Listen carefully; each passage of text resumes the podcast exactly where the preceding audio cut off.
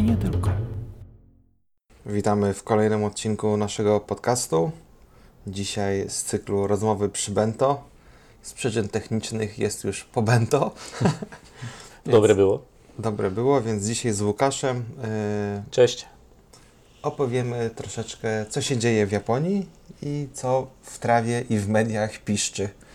Yy, zacznijmy od tego, że yy, jesteśmy w środku Obonu, czyli Święta Zmarłych. Wszyscy Japończycy od zeszłego tygodnia, w zasadzie od soboty, pojechali w swoje rodzinne strony. Przez to całe Tokio stało się puste. Mogę sobie rano spokojnie usiąść w pociągu. Wiele restauracji czy sklepów także jest zamkniętych, co daje nam problem właśnie w czasie lunchu, no bo tak naprawdę za dużego wyboru nie mamy. Żeby było jeszcze ciekawiej, to na południu szaleje tajfun, który się nazywa Krosa. To jest tajfun numer dziesięć. Właśnie to jest ciekawe, że w Japonii podają numerki, a w zachodnich mediach podają nazwę. Czy w Japonii spotkałeś się, Łukasz, żeby podawali nazwę? Nie, nigdy się nie spotkałem yy, i nawet jak się użyje jakiejś nazwy Krosa, nie wiem, Michael czy jakieś, to, to Japończycy zupełnie nie wiedzą, o co chodzi i wręcz się śmieją z tego, że jak można na, na, na, nadawać nazwy tajfunom. U nich się po prostu nadaje numerki. Tych tajfunów jest na tyle dużo, że, że pewnie by, to nie byłoby takie proste zapamiętać te wszystkie nazwy i, i, i imiona. Więc na południu i na zachodniej części Japonii Krosa już jest nad, już nad głównym lądem, prawda? Już tam szaleje, zalewa. Tak, chyba, chyba już weszło. Ogłoszono także ewakuację chyba tam na południu, na południu Japonii. Tam chyba z pół miliona osób. Tak, chyba musi się udać w jakieś tam bezpieczne miejsca. pięćset pięćdziesiąt lotów domestic odwołanych. Czyli wewnątrz kraju. Ja też wiem, że chyba sto siedemdziesiąt tych inboundowych, czyli przylatujących za granicę, także zostało odwołanych, mhm. a część z nich zostało skierowane właśnie do Tokio, więc to ktoś się mógł zdziwić, leciał na Fukuoka, a wylądował w Hanedzie. Mhm. Tutaj taka mała, mała dygresja, no dokładnie mówiąc to, co teraz tu widzimy w newsach, mamy pięćset czterdzieści dziewięć lotów domowych, wewnętrznych, tak? Wewnętrznych, tak? Mhm. Odwołanych. Krajowych. Kraj, o właśnie, lotów krajowych odwołanych. pięćset pięćdziesiąt, tak? A mówimy tylko o, nawet nie o połowie Japonii, to proszę sobie wyobrazić, jaki, o jakiej skali my tutaj mówimy. Ile, ile, tych, ile tych lotów dziennie jest wykonywanych w całej Japonii, ile tu jest lotnisk, ile lotów, ile, jak, jak ludzie się tutaj przemieszczają. To, to, jest, to jest niesamowita skala. Każda prefektura ma swoje lotnisko yy, i one, to, to nie są takie lotniska jak Modlin, czy jakieś takie inne w Polsce. One są naprawdę używane, mniej lub bardziej, ale są. No i te liczby same na to wskazują. pięćset pięćdziesiąt lotów krajowych odwołanych. No i tam też lądują normalne, w sensie pełnowymiarowe samoloty. A, tak, nie? Tak, jak najbardziej, właśnie. Kiedyś pamiętam pier- pierwszą wycieczkę na Hokkaido, to znaczy to akurat nie była delegacja. Jak myślałem, o kurczę, ciekawe co to będzie za samolot, pewnie jakieś też śmigłowy, śmigłowy podstawią. I jakieś było moje zdziwienie, gdzie, że na Hokkaido lotem krajowym leciałem olbrzymim jumbo jetem, wtedy jumbo jety latały. Ja leciałem jedną linią. W tym samym czasie, dokładnie o tej samej godzinie leciał inny jumbo jet, innej linii lotniczej i też na to samo lotnisko na, na Hokkaido. Także to, to, jest, to jest niesamowite, jak, jak ci ludzie się tutaj przemieszczają, jakie to, to jest, skala jest naprawdę ogromna tutaj w Japonii. Ja tylko jeszcze dodam takiego newsa, że właśnie od pierwszego sierpnia rząd Stanów Zjednoczonych zgodził się na oddanie części przestrzeni powietrznej nad Tokio. O, to fajnie. Tak, bo może nie wszyscy nasi słuchacze wiedzą, że całą przestrzenią powietrzną w Japonii zarządza rząd Stanów Zjednoczonych, a dokładnie amerykańskie wojsko. Więc Japonia jest ciągle pod okupa- okupacją.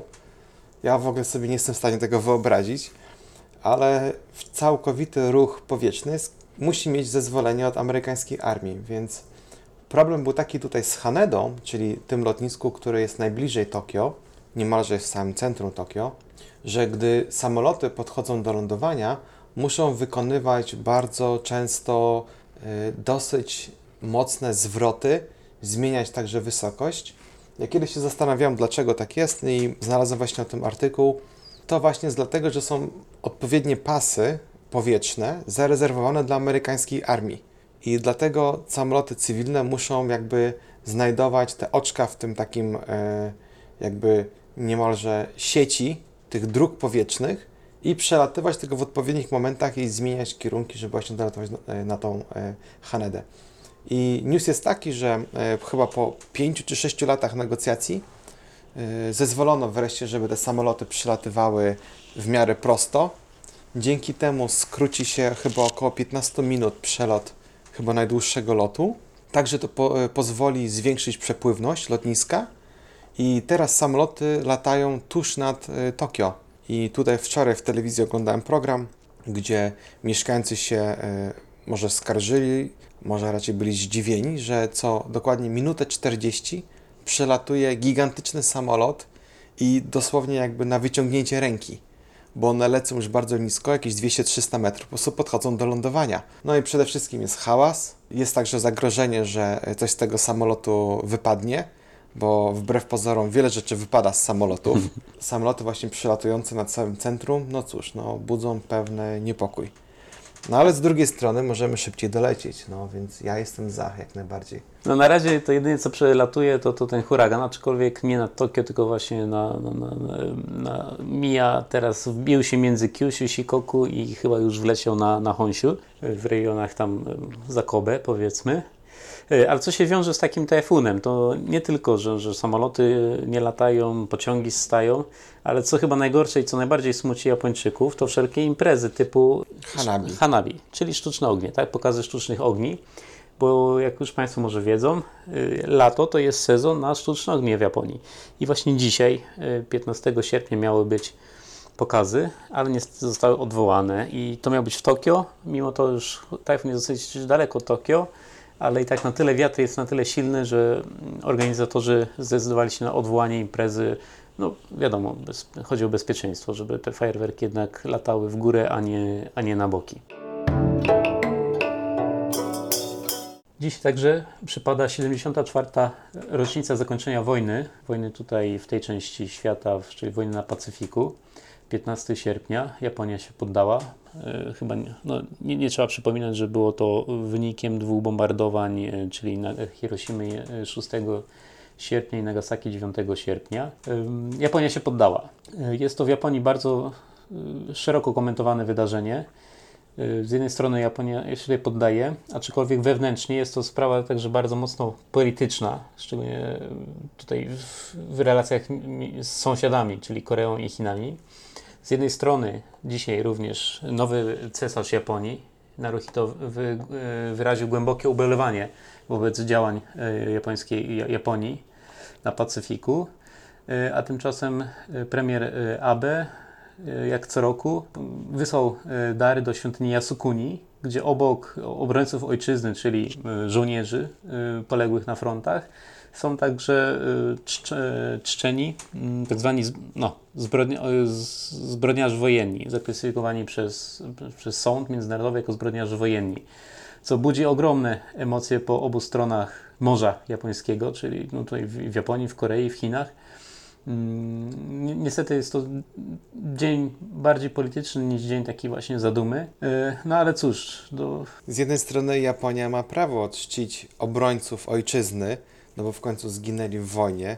To, że byli po przeciwnej stronie niż my, no to jest inna sprawa, no ale to byli szeregowi żołnierze, którzy zginęli broniąc swojego kraju. To jest z jednej strony medalu. Druga strona medalu jest taka, co ta armia wyczyniała i jakich miała tam dowódców.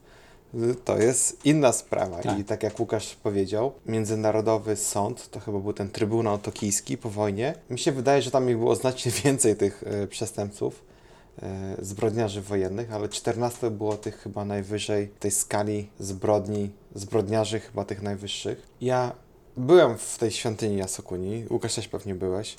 Tak, y, tak, tak. Tam nie ma jakoś szczególnie y, podkreślone, że oni oddają jakieś tam hołdy, honory tym czternastu osobom. Ja nie widziałem nic takiego. To po prostu zawsze w mediach jest to pompowane, podbijane i z jednej strony takie podkręcane, nie? No bo to jakby, wiesz, w wiadomościach się sprzeda, nie?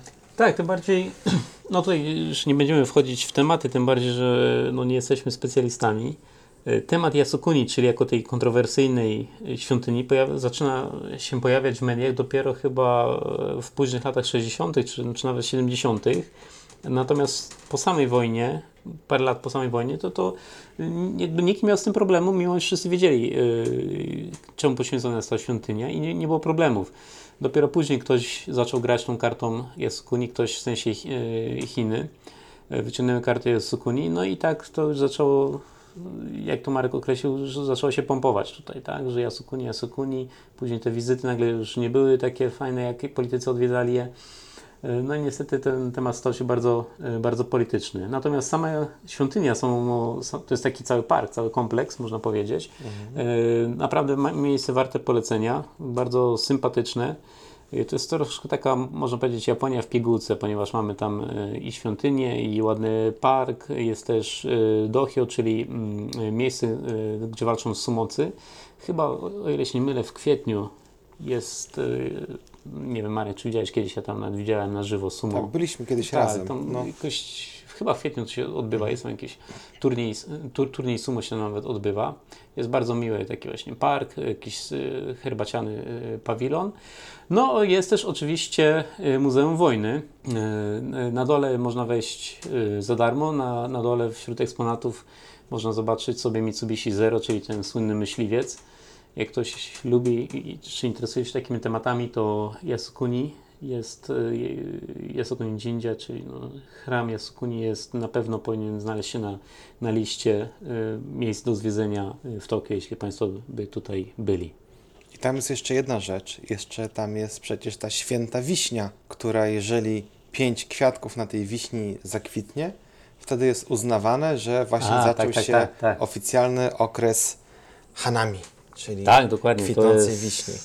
Nie wiem, czy to ma na celu odwrócenie uwagi jakby od, od tego innego aspektu wojennego Yasukuni, ale tak jak tutaj Marek mówi, faktycznie w tym roku miałem okazję być akurat, nie? Kiedy zostało ogłoszone oficjalnie kwitnienie wiśni. Ciekawa sprawa, z bardzo dużo ludzi, większość to są media, radio, gazety, telewizja.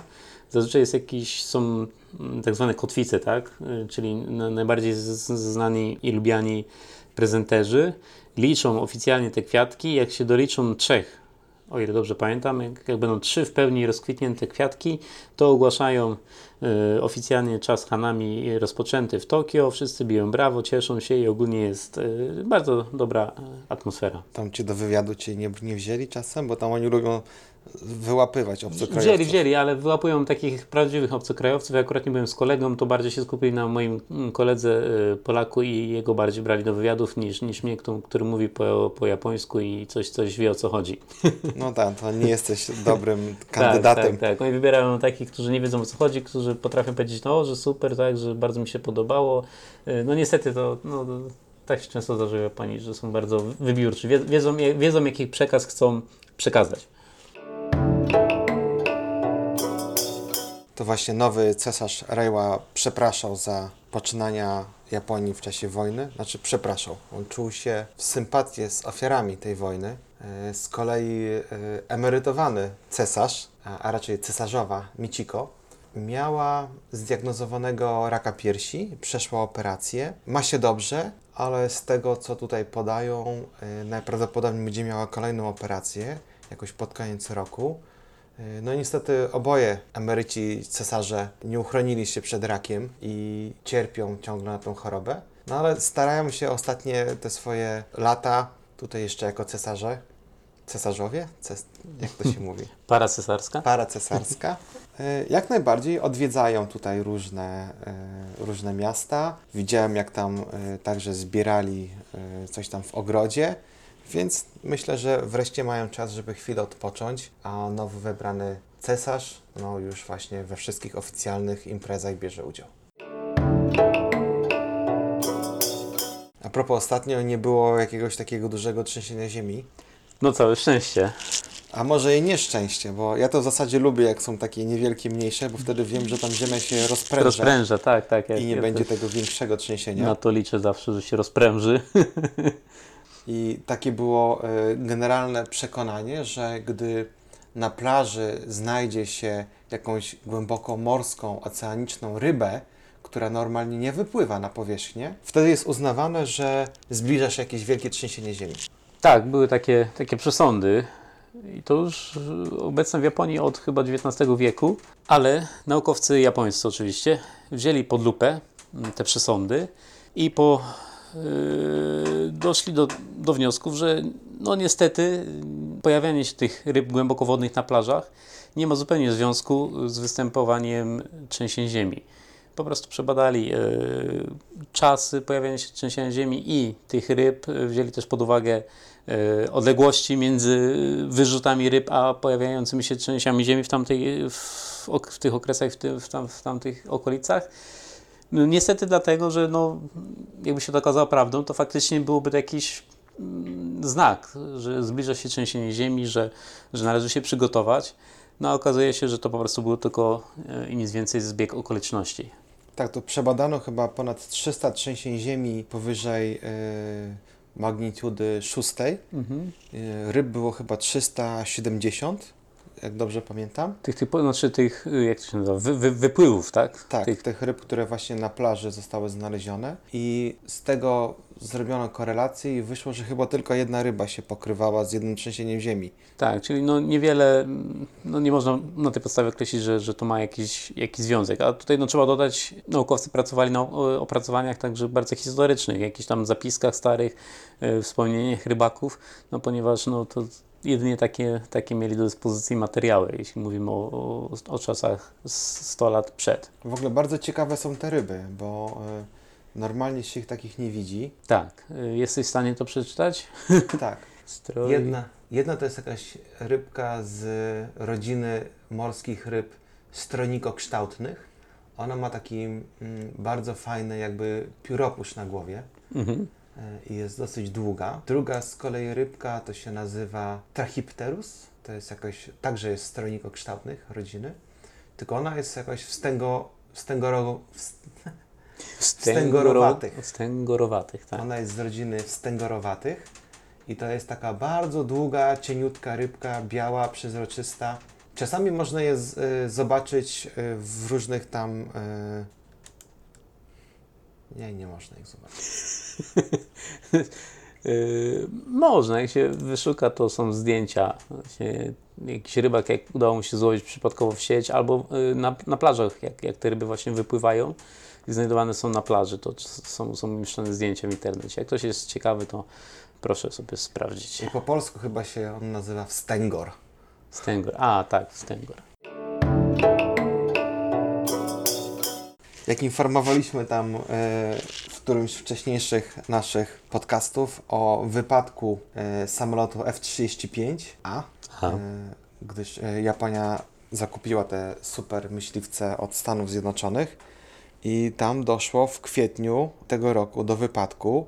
Był to lot treningowy, trzy samoloty leciały w formacji i nagle jeden z nich znikł z radarów. I poszukiwano właśnie y, samolotu, pilota. Tam była taka ciekawa sytuacja, bo tam nagle wszyscy ruszyli do tego tak. samolotu. Chińczycy, Rosjanie. Tak, no oczywiście Japończycy. Bo tam głównie chodziło o to, kto pierwszy wyłowi tego F trzydzieści pięć i sprawdzi, jak ono ma tam awionikę i, i w ogóle wyposażenie. Yy, no niestety pilot nie był priorytetem, chociaż dla amerykańskiej armii no i samolot i pilot był priorytetem, bo także pomagali. Yy, no i niestety pilot zginął i teraz... W, zakończyło się śledztwo i się okazało, że niestety sytuacja była taka, że samoloty leciały w formacji, przelatywał niedaleko tej formacji amerykański samolot i pilot, który teraz twierdzą nie był taki doświadczony, ale no nie wiemy niestety ile miał godzin wylatanych, pociągnął drążek, czy raczej go popchnął i samolot zaczął nurkować, yy, lecąc prawie tysiąc sto kilometrów na godzinę, nie, tysiąc sto kilometrów? Mhm, tak, nurkował z tak, prędkością lecąc, tysiąc sto na godzinę.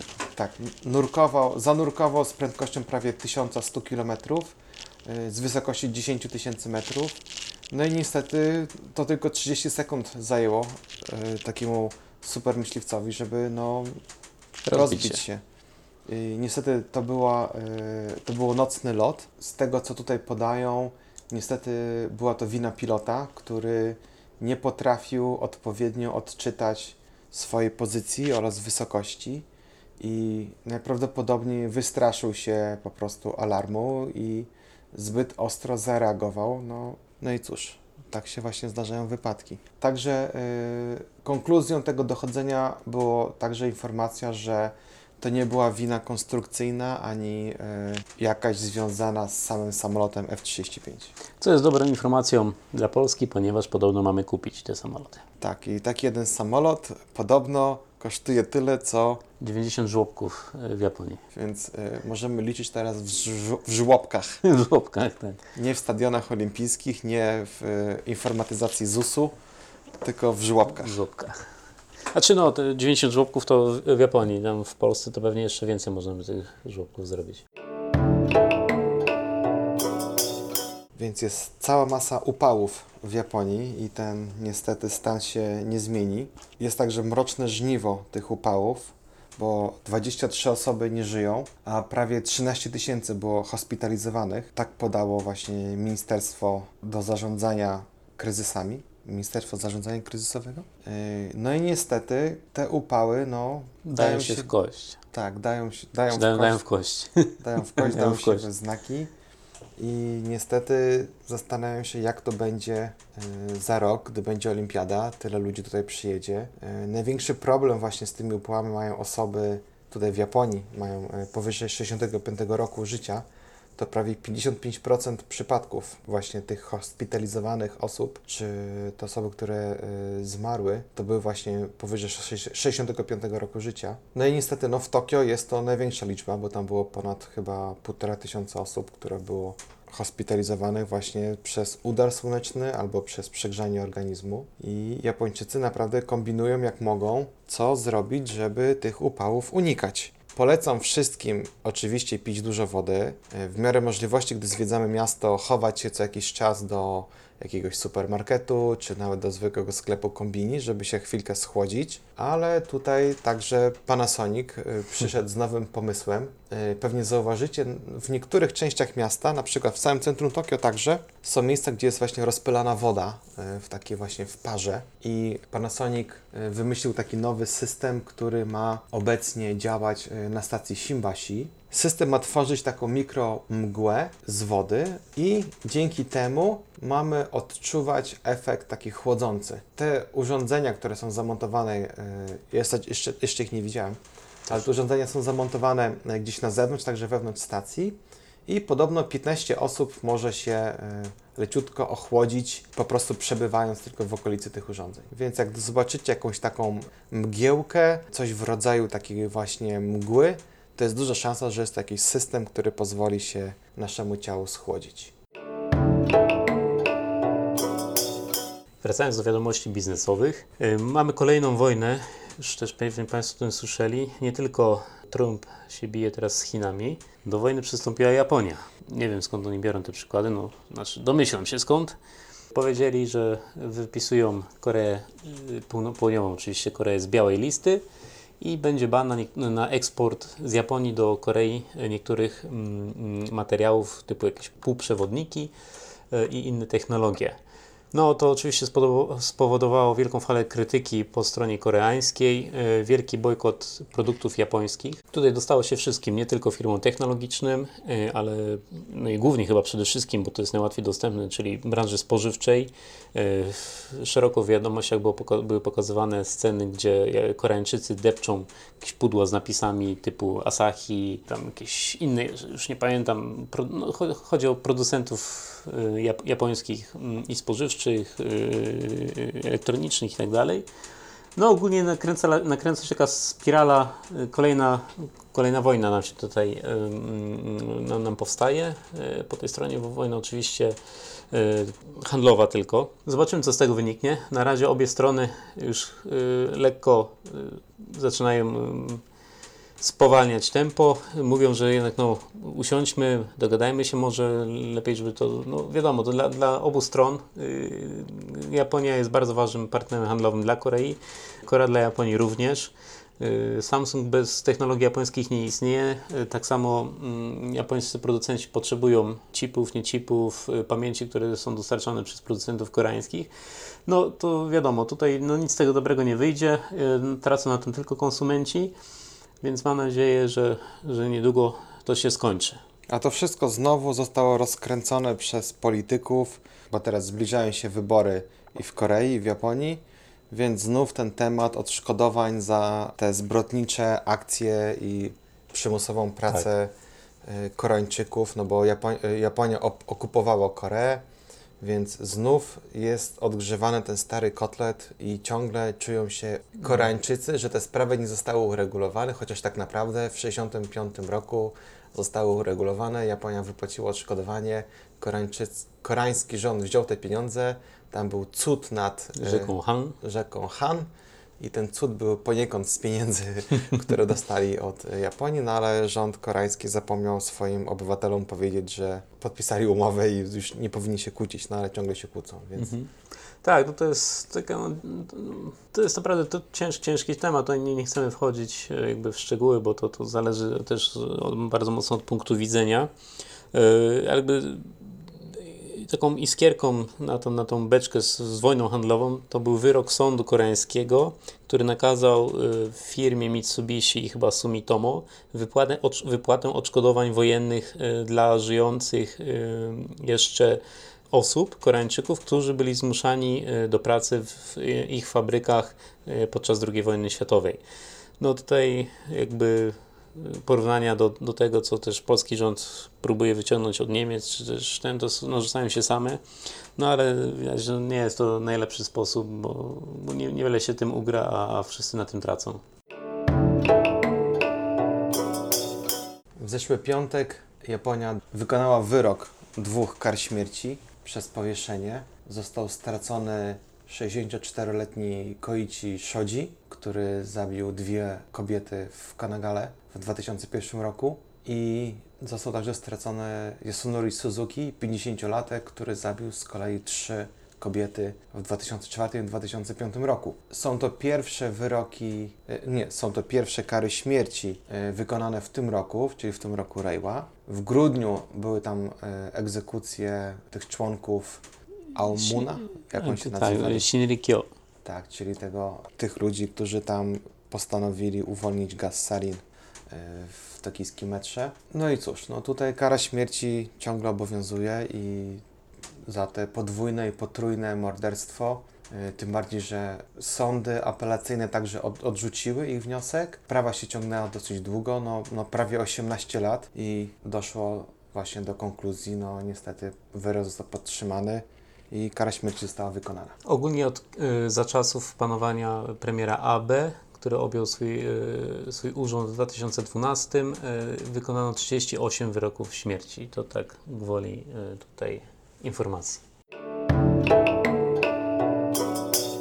Jest także jeszcze pozytywna wiadomość, bo właśnie podano y, wynik badań przeprowadzonych przez y, rząd japoński i w tym roku spadła ilość, znaczy w zeszłym roku, bo to są wyniki za zeszły rok, w zeszłym roku spadła ilość samobójstw popełnianych w Japonii. Jest to siódmy rok z rzędu, przepraszam, jest to dziewiąty rok z rzędu, kiedy spada ilość yy, samobójców w Japonii. I pierwszy raz w tym roku spadło to poniżej dwudziestu jeden tysięcy i jest to pierwszy raz od trzydziestu siedmiu lat, wow, kiedy taki wynik zanotowano. To chyba mniej niż w Polsce nawet, nie? To chyba nawet mniej niż w Polsce.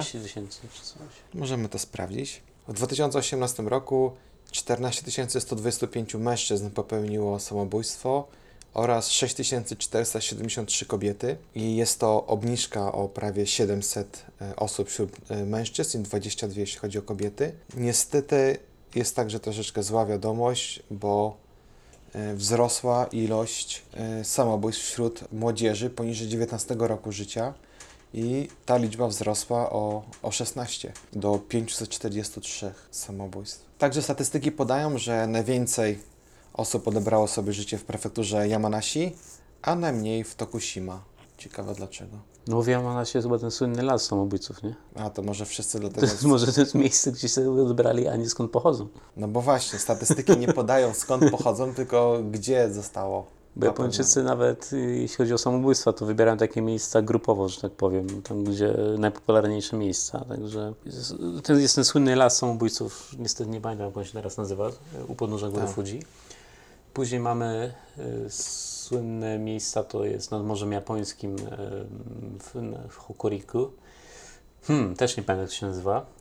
Może jakiś, zrobimy jakiś podcast na ten temat. Tak, bo tam też tematy. Jest taka ciekawa... Jest taki piękny układ skalny. Tak, tam sobie skaczą z tego i tam też są ci te patrole, te patrole wyłapują tak, i tak, przekonują tak, tak. osoby. I właśnie na szybko tutaj Łukasz znalazł jakieś statystyki i się okazuje, że Japonia jest wyżej niż Japonia, jeśli chodzi o samobójstwa. Nie, Polska jest wyżej. Polska, niż przepraszam, Polska jest wyżej niż Japonia.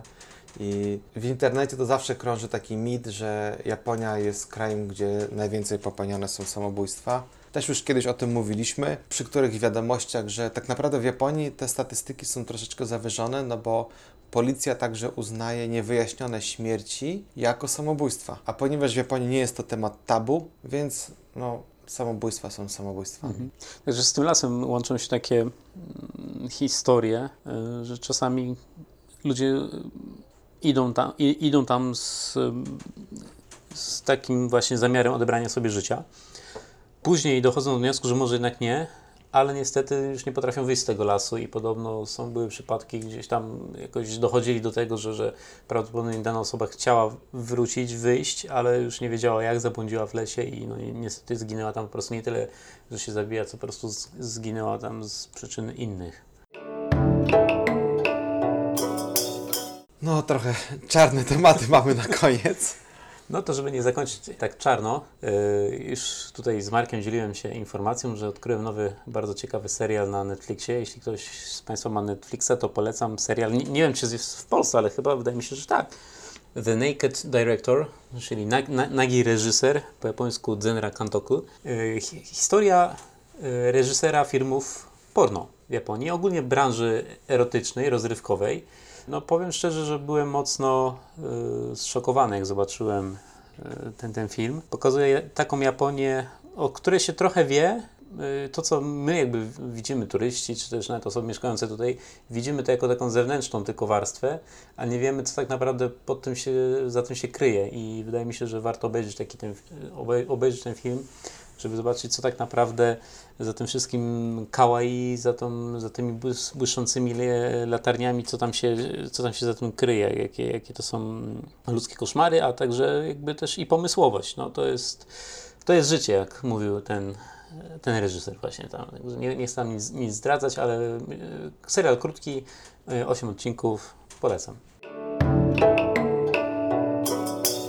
Okej, okay, to dziękujemy w takim razie za słuchanie nas. Zapraszamy do komentowania, zadawania pytań. Można nas znaleźć na stronie w w w kropka tokio kropka podcast.